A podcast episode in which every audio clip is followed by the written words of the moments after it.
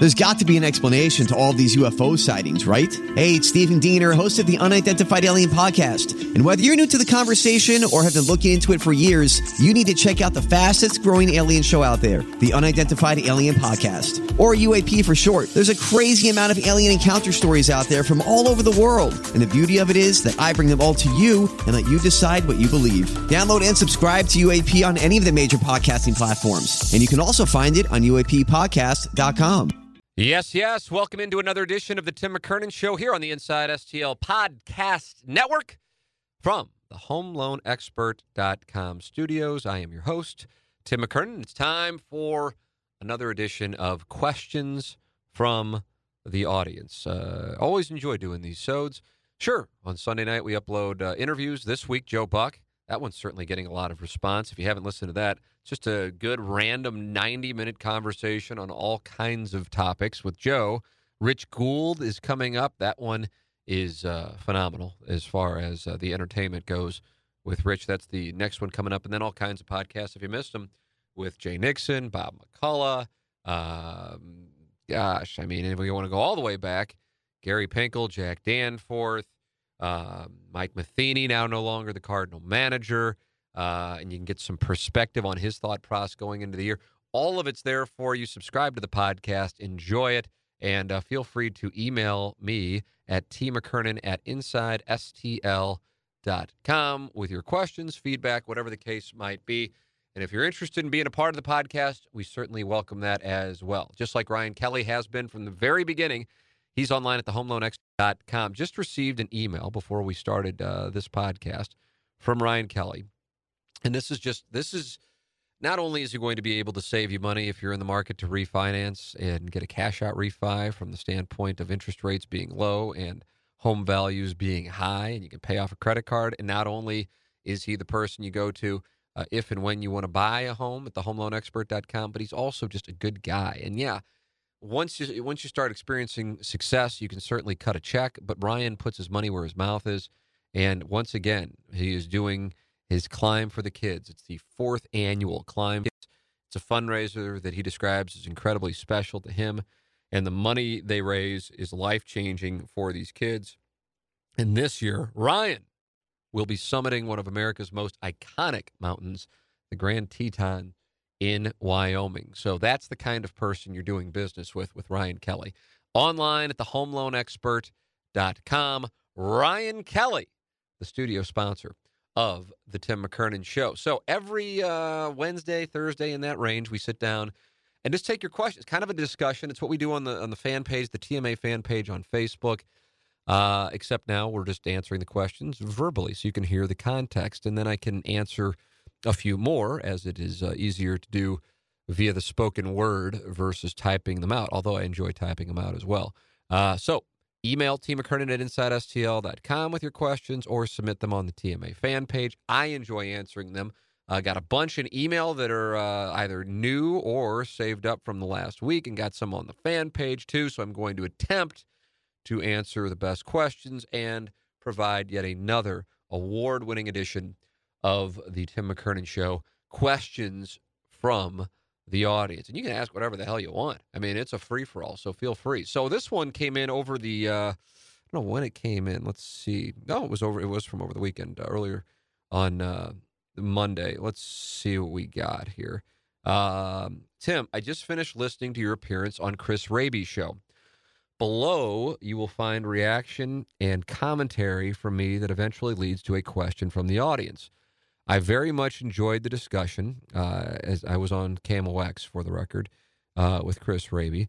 As I am, like you refer to yourself, a baseball nerd. I especially appreciate that your point of view, which I agree with more often than not, but not 100% of the time, is based on fact and informed opinion. In the years I've been listening to you, I've always gotten out of your conversations on baseball, be it on TMA, the show you did with Jim Edmonds, the podcasts, and the spring training shows you did this year. The show with Raby was no exception, and afterwards I was telling myself that I wished I could hear you talk about baseball more often. Recognizing that you had no part in it, I lament the fact that the station did not renew the contracts of Rick Hummel and especially Derrick Goold. Uh, and I, I guess I got to interrupt here. Um, that's that's there, there, were no contracts. Um, the station makes cuts. you know, listen, th- there's always these elements. This is going to turn into a digression, but I, I guess that's essentially what my entire career has been. Uh, people assume certain things, and sometimes things just aren't what they assume. And then because they involve either private elements of a business or people's livelihoods, uh, you don't want to comment on it publicly. But I don't like when things, and I know this wasn't done with any malice whatsoever. It's just inaccurate. Um, the station has made cuts. Um, as I've said, you know, for the last year and a half, even though I recognize some people, you know, don't follow the day to day business of the thing, I don't operate the radio station. I haven't for the last 18 months, more than 18 months now, and uh, and wasn't involved. But businesses have to make cuts, and if revenue isn't coming in to uh, the level that that justifies expenditures, then you have to make cuts. And if I were sitting in the chair operating the station, I might have had to do the same thing. So you know, it's it's not a shot at all at Derrick or, or Rick. Derrick was supposed to be, uh, and Derrick will be on a podcast with me here over the next couple weeks, and he was on the morning after the uh, on Monday after Mike Matheny was fired. Um, so you know, it's not like there's any animosity. It's sometimes it's just a numbers game. So I just wanted to, to clear that up, even though I got nothing to do with it, just to set the record straight. So anyway, going on as it has taken away very good baseball discussions that I always look forward to on TMA. While I very much enjoy the nitwittery portions of TMA, which are many, I've always enjoyed that it's balanced out with the nominal sports show portion of the broadcast. While baseball is certainly still a key part of the show, the Bud Norris, Jordan Hicks topic discussion is example. I'm someone who would welcome even more baseball discussion on TMA. Two other comments. Number one, I don't listen to more traditional sports radio anymore, especially in St. Louis, as I find the straw man arguments, hot takes, and stats heavy content to be exhausting and uninteresting. So I'm not suggesting TMA go that route. And number two, at 46 years old, I acknowledge that I'm most certainly older than the average listener of TMA and may not reflect the views of much of the audience. All that leads to this question. Since it seems that you enjoy nerding out on baseball, and with part of the ability of TMA to do that potentially taken away without the regular baseball focused guests, would you have interest in doing a somewhat regular Cardinal and or baseball themed podcast? I know you said you want to do spring training pods again next year but you do have or do you have an interest in doing those throughout the rest of the year? Thanks. And I'm again, I'm enjoying the show. That comes from Jeremy. All right, lot in there. Um, and I'm going to try to answer it all and uh, and, and give it as thorough of attention as it deserves. So let's see. Uh, not listening to traditional sports radio anymore. I don't really listen to it anymore. I haven't listened in a long time, uh, especially since I'm not operating station.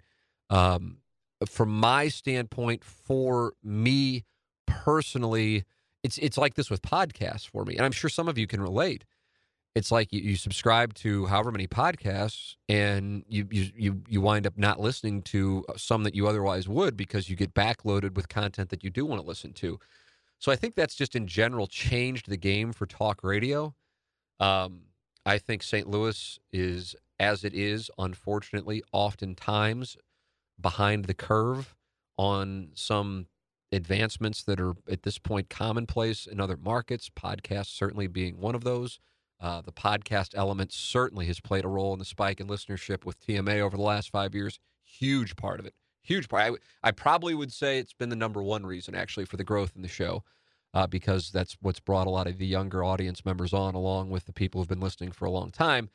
Um, however, as I have said a number of times, what I have run into with the business of the podcast is that more often than not, unfortunately for me, the decision makers in St. Louis are more often than not, not always, of course, older. And so if I'm meeting with someone about becoming a sponsor on the podcast, if I'm sitting there for the majority of the meeting explaining how to access a podcast and what a podcast is, I already know where we're going to end up, and that is without them getting on board. And I get that. I'm not mad about it. But if you have to explain what you're buying, it's you know it's not going to it's not to get there. I think it will be much more commonplace in St. Louis in, in less than five years. And and I've already lived it in a sense with starting inside STL.com in 2005, and when I did that, uh, along with Matt Seebeck, what we ran into was, oh, well, we're still in the Post Dispatch or the Riverfront Times uh, or St. Louis Magazine or Live Magazine, and we're happy with that. And now, you know, as you know, over the last 13 years, the print business and advertising revenue for print business has declined, and a lot of that is now uh, spent on digital advertising. And I think you'll see that uh, happen really quickly. I think it already is happening in some markets and certainly to an extent nationally uh, with podcasts. So, with that, that gets to the question of um, would I like to add on and do another Cardinal theme podcast? Here is, and I think this will answer your question coming at it from two different angles. In order to do that, in order to do it the way that I do it, that it seems like you like, which isn't the hot take, you know, calling for heads all the time, which obviously gets a reaction, but I don't feel that way a lot of the time. So I am not going to ever uh, sit behind a microphone and and and make crap up uh, or f- you know fake emotion to try and get response. And I'm not when I say this, I'm not thinking of anyone in particular. I know that it. I, well, I think that it goes on, um, you know, throughout our business. Uh, and I'm not talking about local. I'm just talking about the business as a whole. I mean, certainly, like for example, the, the hot take shows on ESPN or FS1 would be examples. But I don't want to get in that spot because so often my answer to questions is I don't know. But I don't stop at I don't know. I then explain why I say I don't know. But a podcast, maybe the podcast should be titled I don't know. Be very honest. Um, but I can give you my theories and or my reasons for winding up at I don't know, and then perhaps why I'm 60% on something, but 40% the other way. Um, I don't know. There it is. There it is. I don't know. But if you're doing something regularly, whether it be five days a week, whether it be one time a week, whether it be whatever, you at that point, similar to what I think has happened with cable news, and then therefore intentionally slash unintentionally manipulating the public, you have to fill time. And if you have to fill time, you want to fill time with something that is going to engage people. And saying, I don't know, isn't really engaging, in my opinion, to the masses. Now, I know, speaking of I don't know and I knows, I know that I could put put on that type of show. I just don't want to in the sense that ever since starting doing radio in 2002 and truly ripping off the Howard Stern playbook from the movie Private Parts of just trying to be as blunt as possible uh, with the audience. And obviously, there are times where you can't be, especially when you're involved in, in operating the business. That puts you in a really weird spot. I don't want to get in a spot where um, I'm being disingenuous even though it it would be pretty easy to do. It's it's like it's like if you're in a debate class and somebody says, "Okay, he's going to take this this angle, you're going to take this angle," and you can do it, but I don't want to do that because I don't want to be dishonest. Uh, so you know, with that all said, why don't I want to? Well, part of why don't I want to do a regular Cardinal podcast? Part of it is that reason. Uh, part of it also is um, at this point in my career what I, you know, I have a, a, a, you know, inevitably you have regrets, and I feel like I I wasted time, um, not making money on things that I either should have just cut bait with or tried to find a different strategy to monetize it, even though I don't really know anybody who has. And by that I'm talking about like writing content uh, and or uh, time spent, for example, like on InsideSTL.com, when InsideSTL.com itself wasn't making money. Um, and and I just kept doing it just because I didn't want to stop doing it out of no particular reason. And as I've said a number of times when discuss number of times when discussing this, I'm honestly I'm kind of embarrassed by that um, because I was in my 30s and I should know better. So, uh, giving all of this context, I am more interested now in in growing or starting a business um, that could certainly be outside of broadcasting, although I'd, I'd be all for also being in broadcasting, where there's going to be either real potential for financial growth um, or there already is, and, and I can add to it by bringing something to the table. And so, the whole point on the podcast advertising element is I just don't think there's money in it. I mean, it's kind of, that's it, it's it, it, I could have answered the question right there, but I wanted to give the, the context on it. I don't think there's money. I don't think there's real money in it. I don't think there's money in it that is going to impact my life. Uh, I don't think there's money in it that's necessarily going to impact many people's lives. So at that point, I'm going back to doing a lot of what I was doing in the aughts and the early part of this earlier part of this decade, which is doing something for the purpose of content that does not bring in dollars.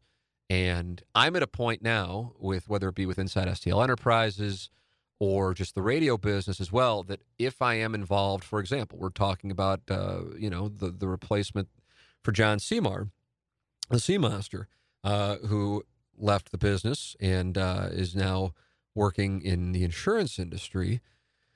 And the people with whom I've spoken or have emailed, and then I send uh, back some questions, I am focusing not necessarily on what would be historically considered the standard element of a producer in radio, but I'm focused on come up with what would you do if you were producer of this show, whether it be this show or whether it be the morning after. But then also, when you come up with ideas, how would you turn those ideas into dollars?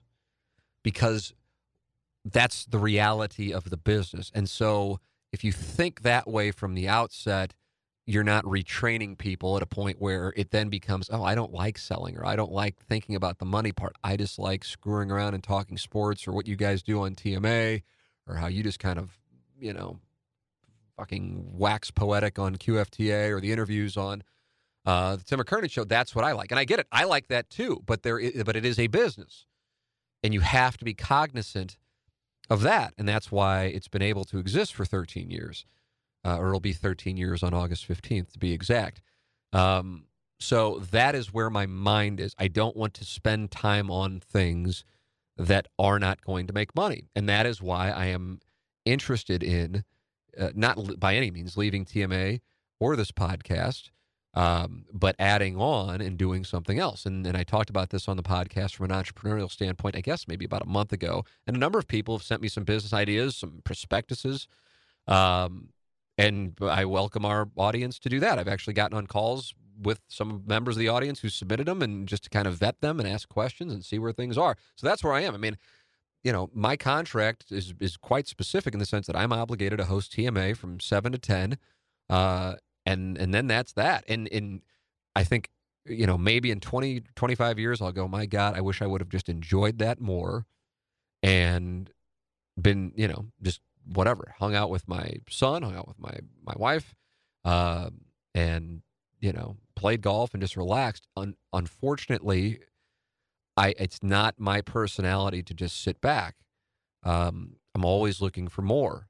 Um, not from a necessarily a, a, a, greed standpoint, although I guess you could call it greed in the sense that I would like to make more money, but because I think there are opportunities, and it's just my personality that I'm always looking for another opportunity to add on to the very good fortune I've had in this business that I do something that I love um, and uh, it's been able to go on for as, as long as it has.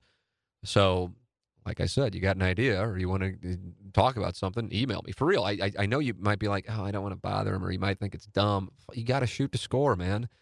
Uh, I left television and started a website and, and got into radio, and everybody's like, "Oh, you must have gotten fired from TV because nobody would leave TV." And now, when I talk with TV anchors who've been doing this forever, uh, they go, "How did you know?" And by that they mean, "How did you know that it was going to tank?" And I go, "How did you not know? Like, how did you not know that this is tanking? It's it's like this, is, this thing's dying. It's obvious." then that's kind of how I feel about podcasts right now. And I'm not talking about dying. I'm talking about buy them up. They're growing. Um, so you know, I see. I guess sometimes I'm I'm lucky that I see some things in my industry that then give us an edge, a potential margin. So that's what I'm looking for, whether it be in broadcasting or something else. Now, on the night that Mike Matheny was, so email me, T McKernan at InsideSTL.com for real. I'm, who knows? We go out and play golf, and maybe your idea isn't something that works for me, but we hang out and it's cool. Fuck it, it doesn't matter, whatever. But uh, for but what you're asking about, Jeremy, regarding Cardinal coverage, sometimes it can be organic. For example, I guess I was the first person to tweet in St. Louis, person, that Mike Matheny had been fired.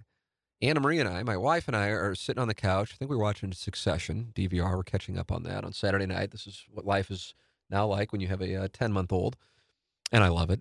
Uh, and that's what we're doing on Saturday night. And it's like ten ten. I think Charlie Marlowe said it was 10 11. And I heard my phone, you know, go off with the ring that I got an email. And, you know, I'm thinking to myself, what in the hell am I getting an email 10 11 on a Saturday night?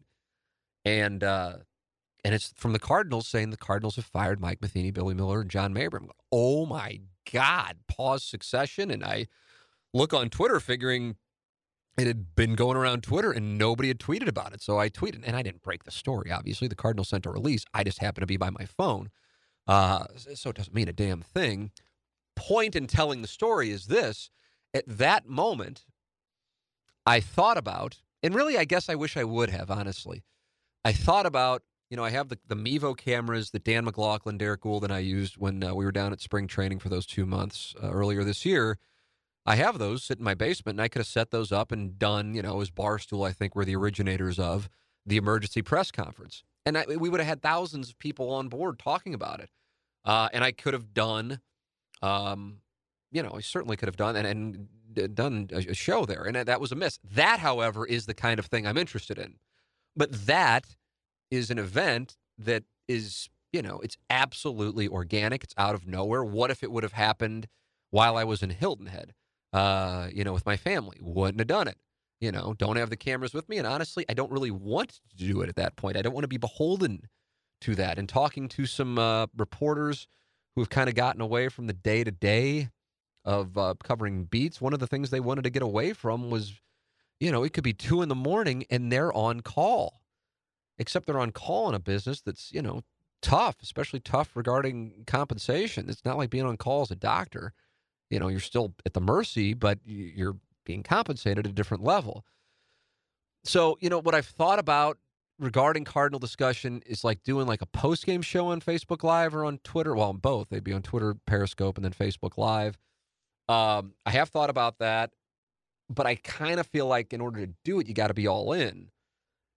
And then in order to be all in, that means now I'm watching every single game, you know, doing the notes that I usually would do in, in playoffs uh, and then also, uh, you know, then doing an hour or half hour or whatever post game show. And some of these games aren't in until super late, and I'm up at five in the morning to do TMA. So now I'm, you know, but I do think that would work.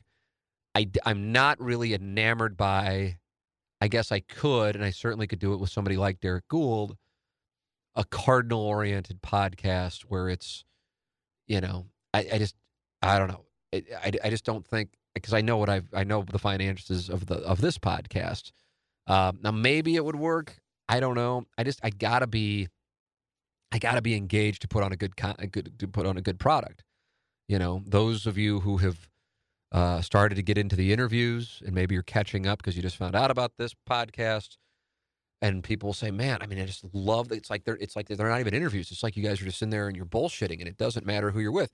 but that's because I'm engaged. You know, I don't have back in the day the Sea Master, now Iggy, book someone who I'm not interested in talking to. I'm legitimately curious. And so there are no notes in front of me because I'm engaged. If I had, you know, the Cardinals are playing the Reds and both teams are, you know, kind of in third and fifth place in the National League Central, and it's like, oh God, I got to do this Facebook Live about a Luke Weaver start against Sal Romano and break it down. Oh, fuck that. Bore the shit out of me. I'm just that's just not where I am anymore.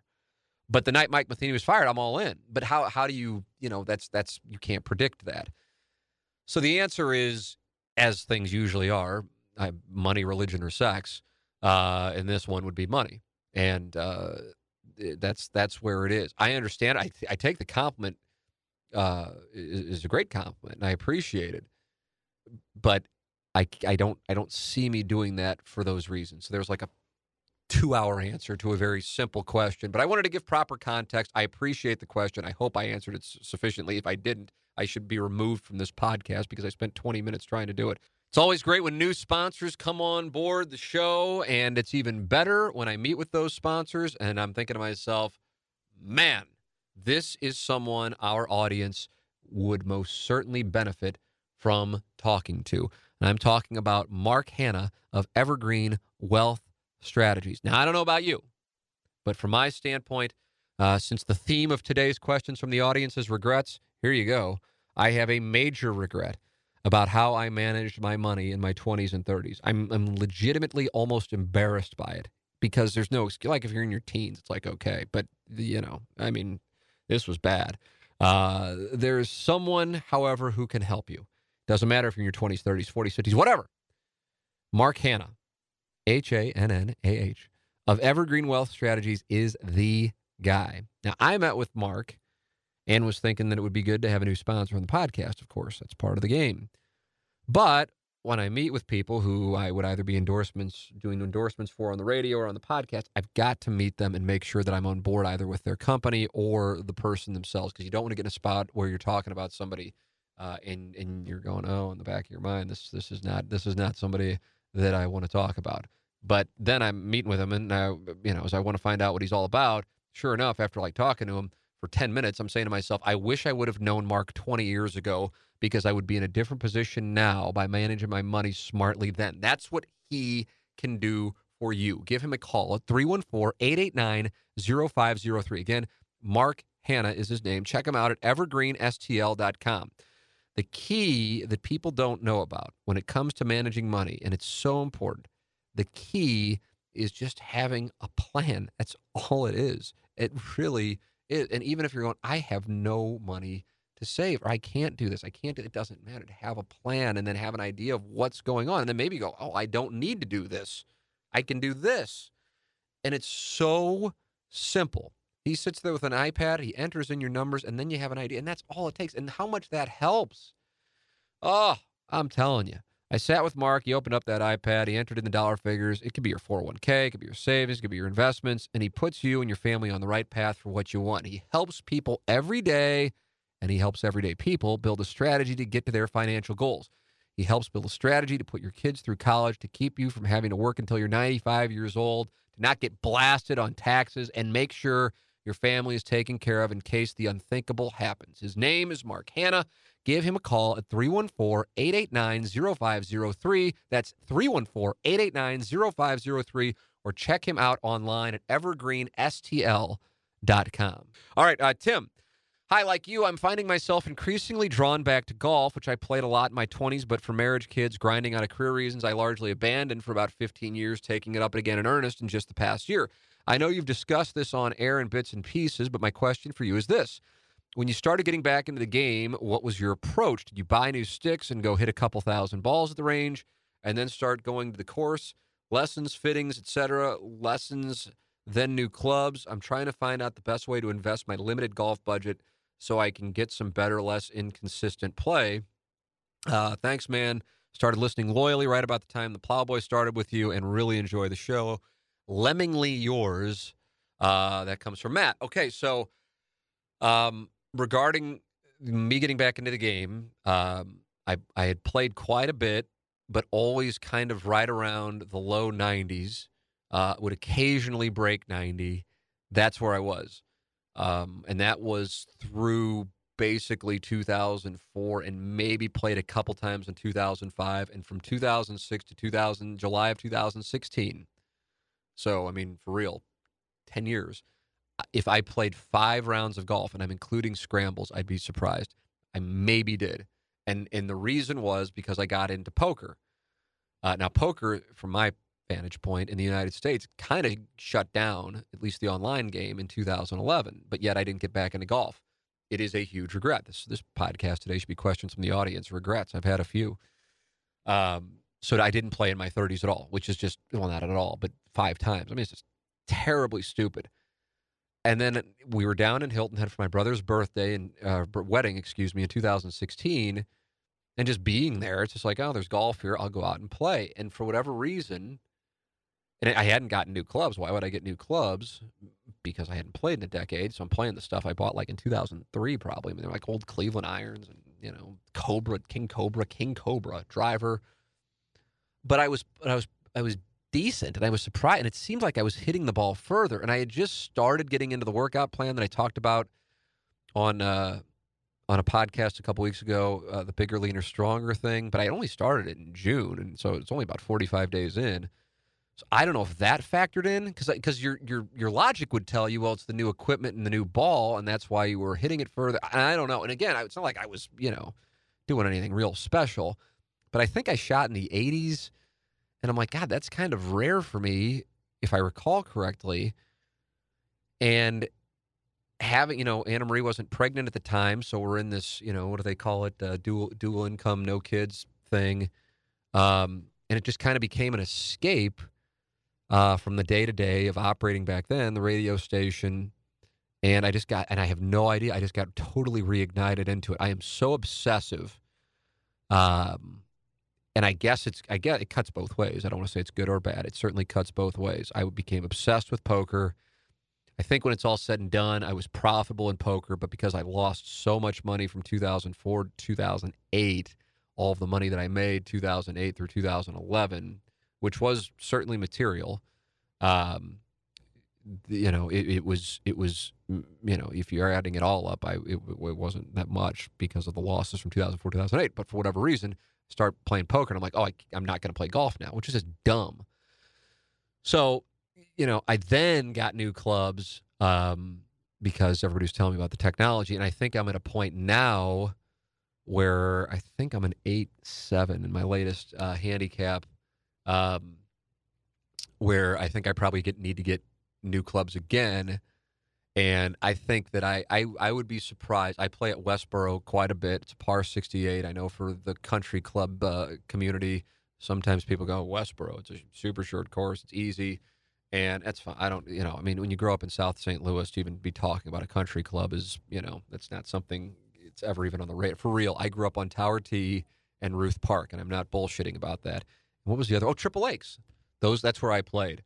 So if somebody's playing at Riverside like the Plowhawk, God bless them. I don't. I mean, who fucking cares? But I do know that in St. Louis, in in the, in the sliver of the community that that uh, are members of the country club, their country clubs, that it's like, oh well, Westborough. I'm just like, all right, whatever. Who cares? I, you know, I mean, I don't, I don't have uh, the cash to be throwing, nor do I'm not really a believer that Bellerive or Old Warson are looking for me to be on on the membership uh, you know, to be dropping six figures as an initiation fee or whatever the hell's going on at those types of places. So I want something that's close to where we live. It's where we live. It's great for my 10 uh, month old and Anna Marie to be able to, to shoot up there. It's a great place, young place, cool place. Love going there and hanging out. It's 5,700, 5,800 yards. The thing about it is, is that uh, the par three, there's six par threes since it's a 68, but minus number four, they're all pretty damn difficult. I mean, a couple of them are 200 plus yards, and uh, and then you know, I mean, then the other ones that I'm thinking of are usually like in the 175 range, give or take. So these aren't layup par threes, but I know what the narrative is, so whatever. I'm just giving you the background. Point being, I think I'm not far away from from breaking 70 at Westborough. It could happen. I think it could happen relatively soon. I've shot a 74 there, and there's just usually like one or two holes uh, that knock off, you know, around where I'm under par. So I feel like that's where it's going to happen. So what happened? My honest answer is I have I truly have no idea. Um, I would say that I've gotten better as a putter, and maybe I have. I didn't track stats back in the day. Now you can track them. I use GolfLogix. I would really advocate that. That's an app, and I love that thing. And when if you've listened to the Joe Buck interview, and he was talking about how obsessive he is with the game of golf, and I figured at that point, then that means he's tracking stuff. Then I go, oh, yeah, GolfLogix. Do you use GolfLogix, the app? And he goes, what's GolfLogix? And I explained it. I'm tracking putts and misses and, you know, miss left, long, right, short, whatever it is. And he goes, oh, God, no. He goes, you're really, I go, yeah, then I guess I'm really fucked up. But that's what I use because it helps me. And one of the things that I, if I could advocate anything, and now maybe like a guy like Skip Berkmeyer, Jay Randolph Jr., or, you know, someone who's a hell of a player who's listening to this would go, oh, I totally disagree. But from my standpoint, something that I think that, that I'm focused on right now that I would say for a lot of high handicappers or people getting back in the game that I would really focus on. It's not what most people do. They go to a driving range and maybe they'll start out with a seven iron and screw around for a little bit and eventually they're going to sit there and just start hammering balls with three woods and drivers. And that's great and you do need to be able to hit the ball straight and obviously these days there's there's the distance factor, but when I like when I played Jay Randolph Jr. in the Fan Page Club Championship, his ability to get up and down was just. I mean, it was just honestly, even though it was I was on the receiving end of the high hard one, uh, it was just that's that's where the strokes are made up, and on the greens, the putting, and what I would advocate. It's something I read because I had a round when I was playing with the great Chris Raby from KMOX like two weeks ago, and I four putt I mean, you'll have three putts, but a four putt. I was on in regulation. I wound up with a six, and it wasn't like it was some crazy Augusta green. It was an uphill putt. It was a four putt. I mean, what in the hell? So I started working on putting and focusing, and then trying to get, get a good, you know, some points to make sure that I'm, you know, I have the proper swing thoughts and setup and alignment and so on and so forth. And here is what I here is one thing. If I can give one tip from a guy who's by no means that great, but has improved it is aim 17 inches past the hole and get the ball there on your putts. That because if you're aiming 17 inches past the hole, uh, this is a Dave Pelz's thing. Uh, you're going, your line is going to stay true. If you don't get it there, first off, it can't go in. But then, secondly, if you just kind of baby it because you pussy it, uh, it it's going to fall off on the line. And so I have found you know, when I shoot my best rounds, I'm around 30 putts. I think my best to- total, again, tracking this stuff in GolfLogix is 29. Uh, there was a nine I played while we were down at PGA National during spring training, and I think I had 13 putts on a nine. Um, and it was it was exactly that. It's it's the swing and staying on line, of course, but also hitting the high side of the ball, keeps it on line, and then aiming 17 inches past the hole and getting the ball there. And you're going to miss long, but you're also going to hit some too. And it's got to be 17 inches, as dumb as it sounds. I mean, a, a foot and a half, uh, because otherwise you're going to blow it past. But that's the goal. And uh, to me, that is where you can really improve. Now, I guess if you're just getting back into it and you're hitting balls OB and, you know, slicing or duck hooking, whatever, then you got some bigger problems. But, you know, if you're at a point where you're wanting to jump, I think that's where it's going to be. If I can break 70, I, I you know, I don't think I'm going to break 70 to par 72. Um, although, you know, when I played Harbour Town a couple weeks ago, what was I? Either one over on number nine's tee or three over on nine's tee, um, and which wouldn't have been breaking 72. But I mean, Harbour Town's a difficult golf course, and that's where I was. And it wasn't with birdies; it was just with par, par, par, par, par. Uh, so you know, and I listen, there are guys, first off, who are members of other clubs who are listening to this and going, oh my God, you're talking up your place. And I'm not talking, I just love the place and the people. Just good people and it's super close to my house. Those are really the main things. Um, and then there are plenty of people going, oh, you're, you're a member of a country club, you know. And listen, I mean, you know, it, it's, the, you know, I love my place, but I, it, it's certainly not what I think people would think of when they think of country clubs. And again, I grew up on Tamm Avenue. My family still lives there. Uh, I know my place and uh, I have no interest in looking either up at people or down at people uh, outside of my height issues uh, based on whether they're in a country club or not and what country club they're in or not. I just wanted a place for me and my family that's close to my house. That's what it gets down to. But if you want to play the game, um, that is, you know, the ability to be able to go and, and, work on your game certainly is helpful. And I'm telling you, spending time on the putting greens, even though it's monotonous, that's where you're going to make up strokes. So hopefully that answer is helpful. I haven't even gone to the fan page yet, and I still want to get this one in because this is in the emails. Hey, Tim, I've noticed a recent wave of new hair loss products being promoted on podcasts, Instagram, Barstool, etc. They're called For Hims and Keeps are the ones I've heard most.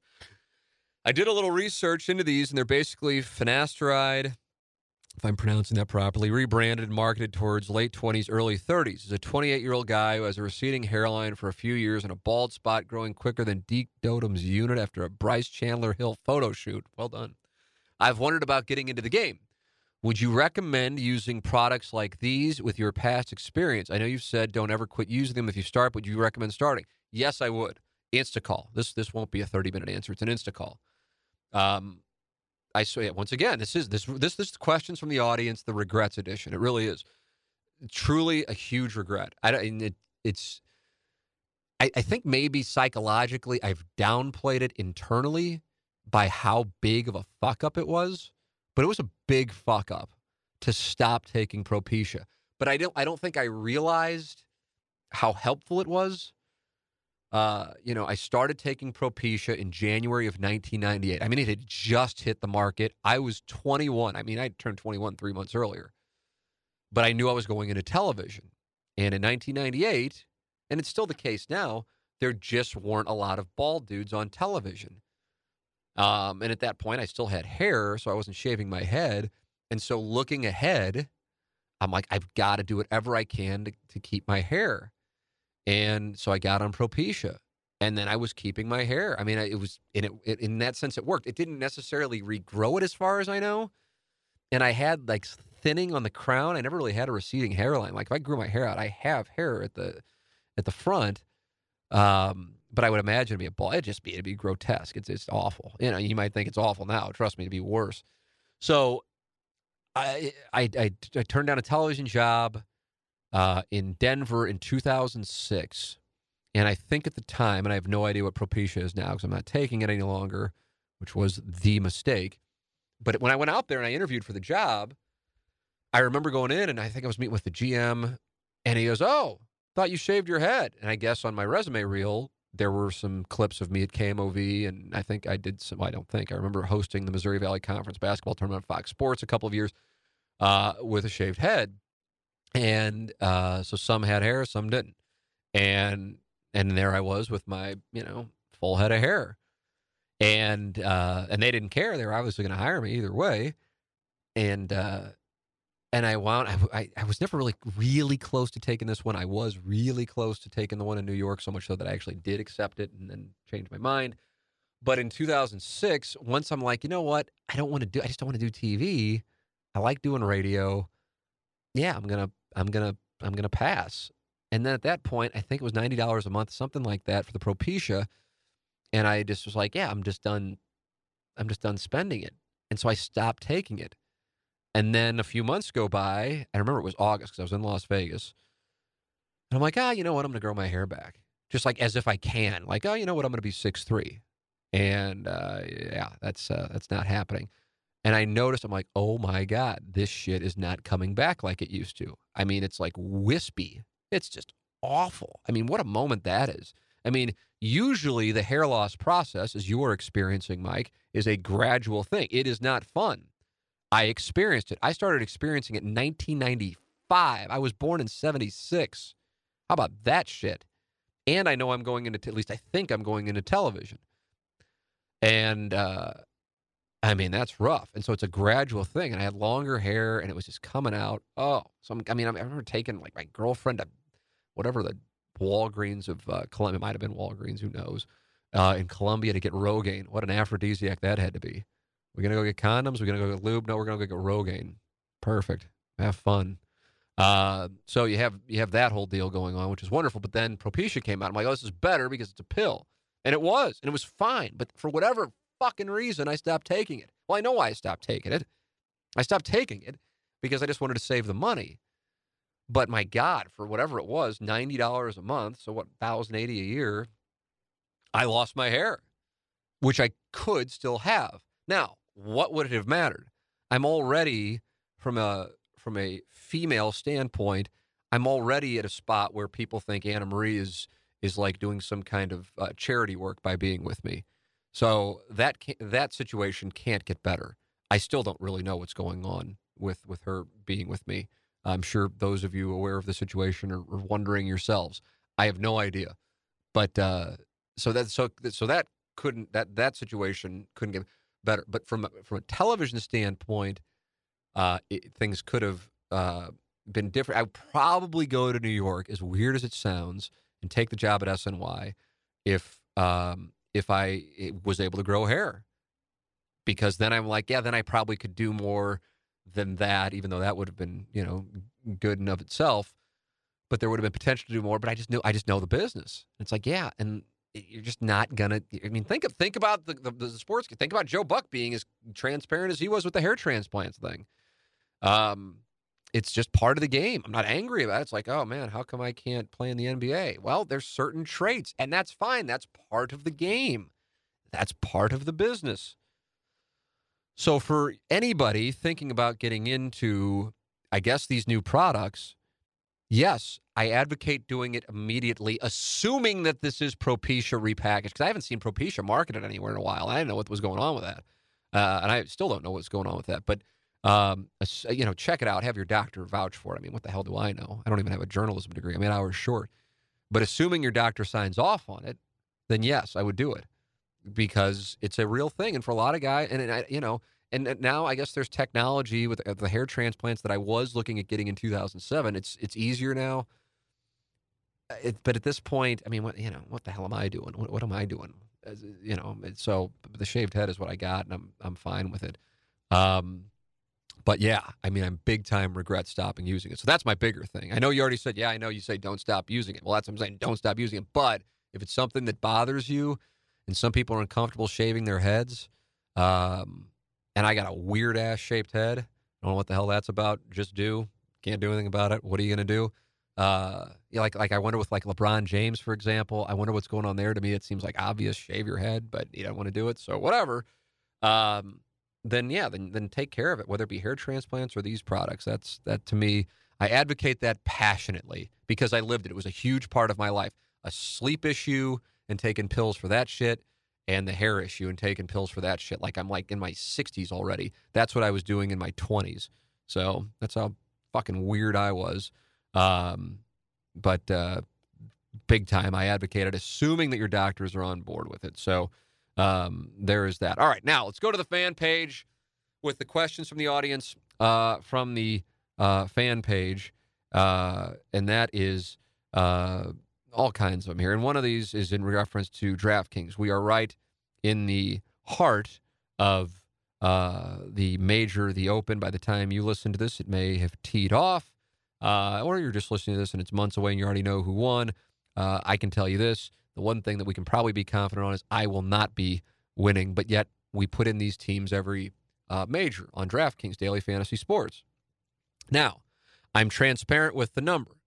And ideally, it doesn't come off the wrong way, but I also recognize anytime you talk about money, no matter what, if it's somebody above it, they go, Oh, you think you're so cool because you're talking about this dollar figure, or somebody who's below it, they go, that you're talking about this money. So let me make it clear there are like seven other people involved in this uh, conglomerate uh, that we put together $5,000 and then put a bunch of rosters in on DraftKings for the golf majors. And I mean, we lose every damn time. So for the Open, I have altered the strategy. And when I'm done with this, I got to go enter in like another 100 lineups. The question from Brad on the fan page is with your overall success, which of course is a lack thereof, of doing DraftKings for PGA events, why do you continue to do them? Is it fun or is it the thrill of the chase? And the answer is it's fun. Now, I'm sitting on my couch last night putting together these rosters, or actually doing this, doing some of the research for them, and my wife's looking at my color coded spreadsheets and is just like, "What?"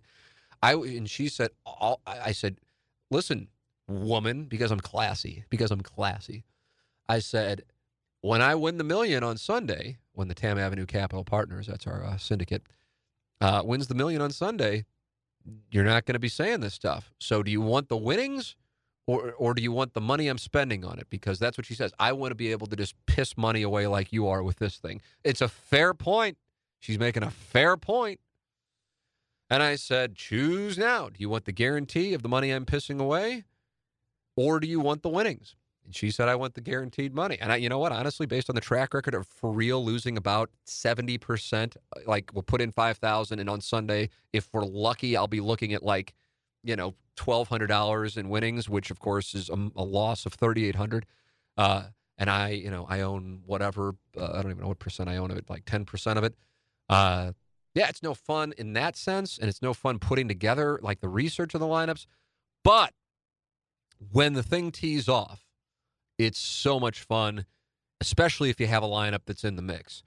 Now, earlier this year, I had a lineup at the uh, Harbour Town, uh, the Heritage, RBC Heritage at Harbour Town, and uh, and I had a lineup that was, I think, in fourth or fifth place, and at first place was hundred thousand dollars and the buy-in was like five bucks. And that became, re- and this was me. Obviously, I'm not chopping up five dollars with people. So, I mean, I just put together. I mean, I know I was on Luke List big time. Been on Luke List ever since the Honda Classic. Um, and I don't remember the other players I had in there. All I know is that the, everybody in the top 10 I had, uh, or excuse me, all six of my players were in the top 10. And it became a real thing that, holy shit, we could wind up winning $100,000. Or I could wind up winning, I could wind up winning $100,000. I'm not even chopping this up. And then they all faded. I mean, what are the chances? They teed off early because there was going to be weather. And, you know, by like the third hole, I'm like, oh my God, this isn't even happening. And when that's going on, that is fun. It's also super nerve wracking, but it's fun. So what what I go into to answer your question, Brad, is I want to sweat. I want to sweat. Um, by Friday afternoon, you know how many of your rosters, and I guess we'll probably have about 175 rosters. We'll max out on the Millionaire Maker, and we'll do you know a few others. Uh, I, I, I you want a healthy number of teams with all six players getting through. That's that's really the, the defining element. And then ideally, of course, some of those guys, and you know, if there's a huge leader, uh, that you have that person because you can't win big without having the winner. So I've altered my strategy for the Open, uh, whereas I tried to have exposure to damn near not everybody, but everybody who would be considered a top 50% player in the field, at least some form. Now I'm building around a core. And so it's kind of an all or nothing play in that sense. There's certainly some variety, but in other words, building around 60 players, especially at this event where wind and weather could change so drastically based on tee times. I mean, this one is, I think, harder to handicap than uh, than others. Um, but yeah, I mean, yeah, do I expect to win? Absolutely not. I mean, it's not. It's like it'd be like if we if we if if at the end of the the tournament on Sunday I see five thousand five dollars in total winnings, meaning I won fifty cents, I would be thrilled. I would be thrilled. So that's that's the expectation level. So it's done for fun. Now, if I had all of my own money in that and it was five grand, I'd be well, I would first off, I would never do it. It's just like the World Series of Poker main event. People have asked, did you buy in? I'm like, hell no. Hell no. Uh, but I have a part of myself. So it's the same thing on the DraftKings thing. James Carlton of State Farm Insurance is just a fine, fine guy. And as a matter of fact, we've been talking about how great he is as far as knowing his business, the customer service of his business at 314 961 4800 or applying online at carltoninsurance.net. But James was telling me, we had lunch uh, earlier this week, as a matter of fact, and man, that guy knows how to pick out sushi for the record. Uh, he was telling me that uh, several of the listeners of the Tim McKernan show have contacted him about life insurance. So it got him to, to thinking uh, about making sure that we talk about life insurance in the course of uh, talking about James Carlton. So if you're buying a house, getting married, or have a growing family, make sure your loved ones will be okay if you don't make it home. Call James at 314 961 4800 or go online at carltoninsurance.net to see just how inexpensive it is to protect your family through term life insurance. Although the worst is unlikely, none of us would leave the driveway without strapping our little tykes into a car seat. Life insurance is no different. Although it's not likely that you don't make it home tonight, it's not a risk worth taking when it comes to providing for your loved ones. State Farm is the number one provider of term life insurance in the U.S. So call James Carlton at 314 961 4800 or apply online at carltoninsurance.net.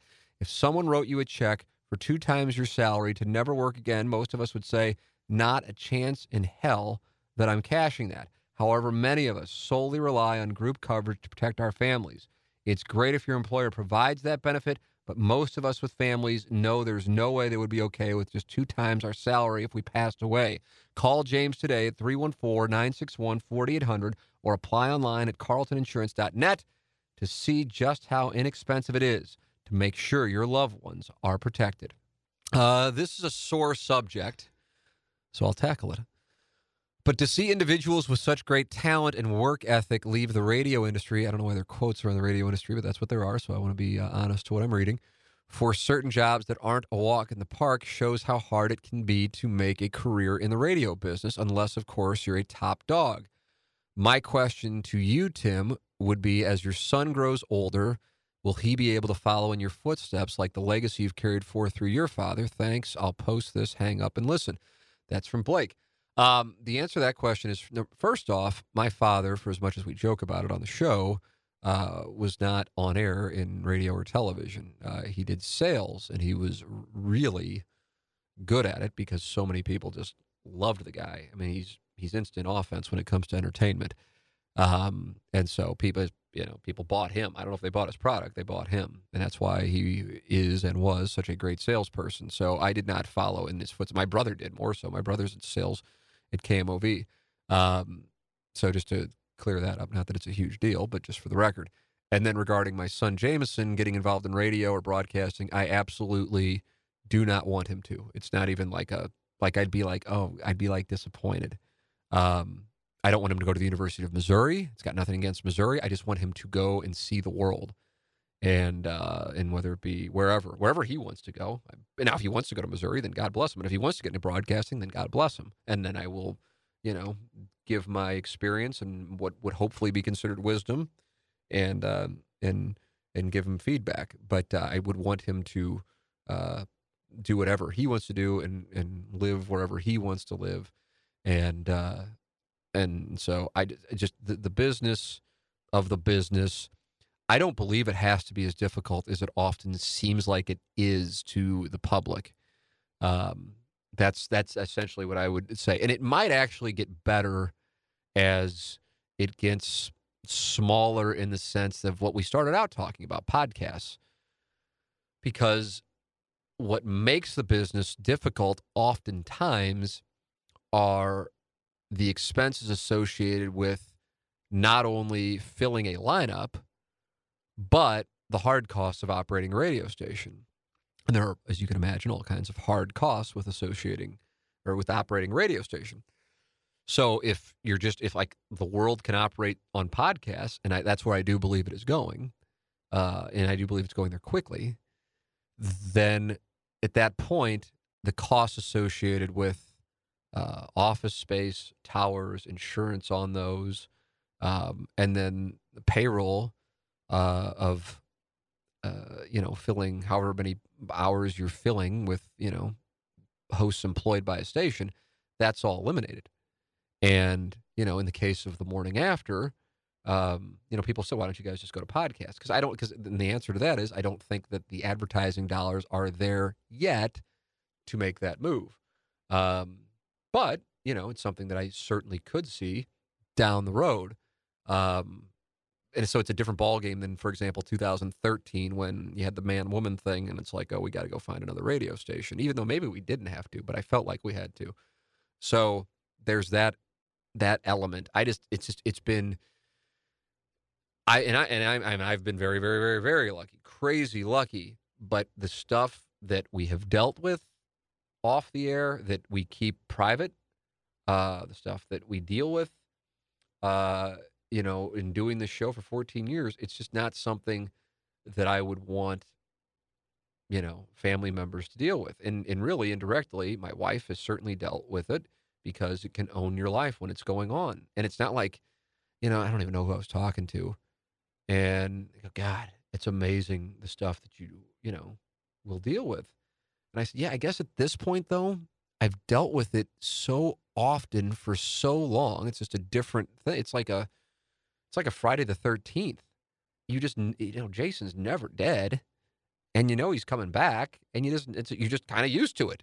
So it sucks in a sense. It's like, you know, somebody was uh, talking about some guy posting shit on the fan page uh, and goes, God, it sucks that you have to deal with it. And I go, yeah, I I, yeah, I guess I guess if if I take myself out of it, it does. It's just I've dealt with it for like two decades now, so I'm used to it, and it doesn't mean I enjoy it. It's just for somebody who hasn't dealt with it, it might seem really, really extreme, and maybe it is really, really extreme, and I'm just jaded to it, but I'm used to it, and so you kind of just like, okay, what's it going to be, you know, and how will we handle it this time, and so that's that's the mindset uh, and it's all in the name of, of, of, you know doing whatever you can to keep doing what you love. And we do love 7 a.m. to 10 a.m. So, and I do love doing the podcast.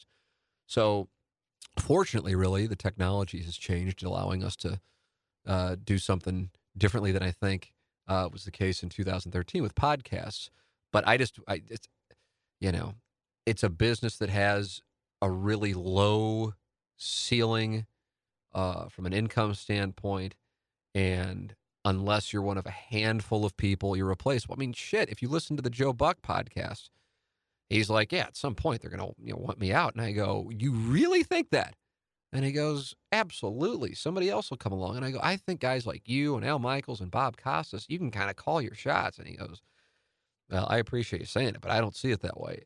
I mean, that, so that's there, there's a guy who is a Hall of Fame broadcaster who has been one of the most successful sportscasters in the history of the game, viewing himself as replaceable. So imagine, take your pick. Uh, you know, so that's that's the issue with it. So listen, I, I want to make it clear. Anytime I talk about this stuff, I have been so lucky. If it is over today, it doesn't change the fact that from 2000 through 2018, I got to work in my hometown in television and radio, covering the teams I grew up cheering for and working with, you know, I mean, across the board, uh, incredibly talented, kind, good people, and looking forward to going to work was we meet, meet with my, my financial advisor yesterday, as a matter of fact. Uh, and he's like, okay, let's build in this retirement plan. What do you think on this? And uh, and he goes, when do you want to retire? I go, honestly, I don't. I mean, I, I love what I do now. Assuming that that's not, you know, this isn't going to be going on in twenty some odd years. You know, that changes things. But right now, I do this thing as long as I can because I love it. So I'm super lucky, and I recognize that because I'm sure there are plenty of people listening going, fuck you if you're complaining about it. But what I'm complaining about are things that you don't know about because we keep them private. And uh, and and like I said, I think a lot of times, and we've joked about this before, if I were to make them public, I think people would think we're making them up because they're so fucking insane, like you wouldn't believe it. But and and I'm, t- I'm talking about I mean, this is over years, like you wouldn't believe it because we were saying this shit in 2006 and 2007. Like, can you imagine if this were public, people would never believe it and you know it's it's just but we keep you know at least the group of guys on the morning after we're just not interested in you know historically anyway running to the newspaper uh, or tweeting and you know doing the passive aggressive tweeting shit or Facebook whatever uh, so you know it, that that's the thing but it's in the name of continuing to do something that we love to do so that's that's the reason but I just knowing what I've experienced and what you know Cat and Doug and you know Iggy and producer Joe and the Sea Monster and the Plowhawk and I'm I don't know if I'm missing somebody. Just uh, you know, it, it, I just wouldn't want my son to go through that and any other children we may have. So that's my reason, and I hope that explains it uh, effectively. Let's see what else we got. I'll do one more. I'll do one more. One more. What would the 25 year old Timmy McKernan think of the 40 year old Timothy McKernan? I don't know if that was an intentional name change. And more importantly, does the 40 year old version care? Yes, the answer to that is easy. The answer is yes. And I think the 25 year old, uh, so what, what year are we talking about now? 2002. Uh, I remember saying, and this is when I think I was caddying in the 1990s, uh, that all I want to do now that I wanted to, I wanted to call Cardinal games like two million other people, but uh, all I wanted to do was play golf during the day and then call Cardinal games at night. That's what I wanted to do. That was in the 1990s. Now I was 25 in 2002. Um, and I was doing TV and radio. I just started doing radio then. And so if somebody would say, okay, you know, what wound up happening over those 15 years, and you were, were to tell me that in 2002, I think I would be incredibly, I think I'd feel like absurdly lucky, like knowing all the things that I know. Uh, that I mean, because the morning grind didn't start until 2004, and to say that you were doing a show, because I would have known. I mean, I would, I knew Doug, was working with Doug at the time, and knew the cat from being down at Busch Stadium and Fox Sports Midwest, and working at KMOV. Uh, knew Iggy already. Did not know the Plowhawk. Plowhawk was probably like 14. Uh, but I mean, if you were to say, yeah, you guys are on a show and it's been going for 14 years and it's popular and you guys love doing it and this is your income and then you also do this podcast and you started something in you know 2005 and that's still going with inside stl i would have been like you got to be fucking kidding me. I mean i would have taken that in absolute heartbeat.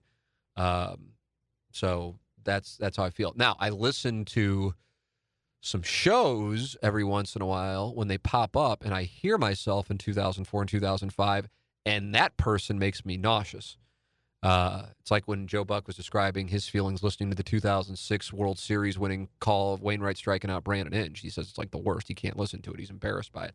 I listen to that and I have no idea. I, I, it sounds like I was on cocaine. That's what it sounds like. Now I know I wasn't, and if I was, I would honestly, I would tell you.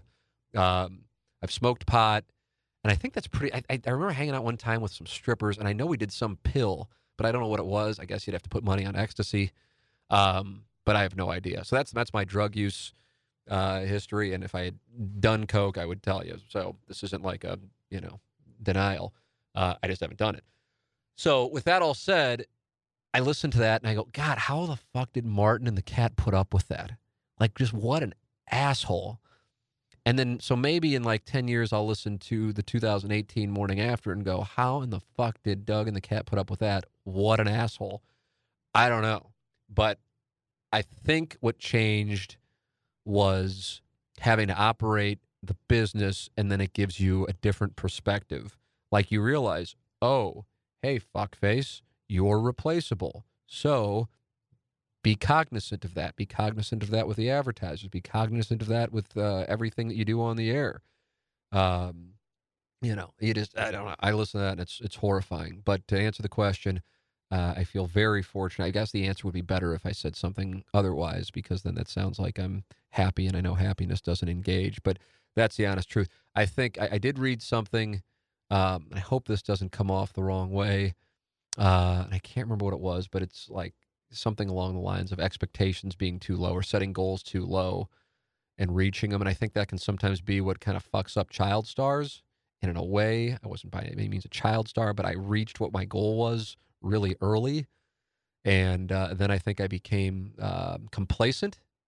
And so, in that sense, I regret it now looking back uh, and going, wow, because I was already at KMOV at the age of 23 and already won Emmys at the age of 25, that I definitely could have, at that moment, still having my hair, gone, you know, to other markets. But I just liked being in St. Louis. So I, I never even thought about it. I didn't even think about it. I didn't even think about it, which is nuts. Now I look back on that now, and that's just, that's a difference. I just look back on that now, and that's just a difference on where my mindset is. But that's more the idealistic mindset, which is certainly a better mindset. It's, it's a funner way to look at things, um, which takes us full circle to doing a Cardinal podcast, which at this point, if I knew I could make money on it, I would do it. But um, I just I never want to get in a spot where I'm I'm sitting behind a microphone or writing something and feeling like I have to give like a faux take in order to engage, you know, or create an enemy in order to engage or create an argument in order to engage or then take a position that I might not necessarily really believe in order to engage or be, be the guy who can't admit he was wrong. Uh, you know, I, I you know, because I've been wrong about so many things. So, like I said, maybe I'll create a podcast called I Don't Know because that's really what it is. I don't know. Everybody can have that podcast. It's just, I honestly don't know. So I'm telling you, I don't know. So there it is. There's questions from the audience. There's all kinds of things in there.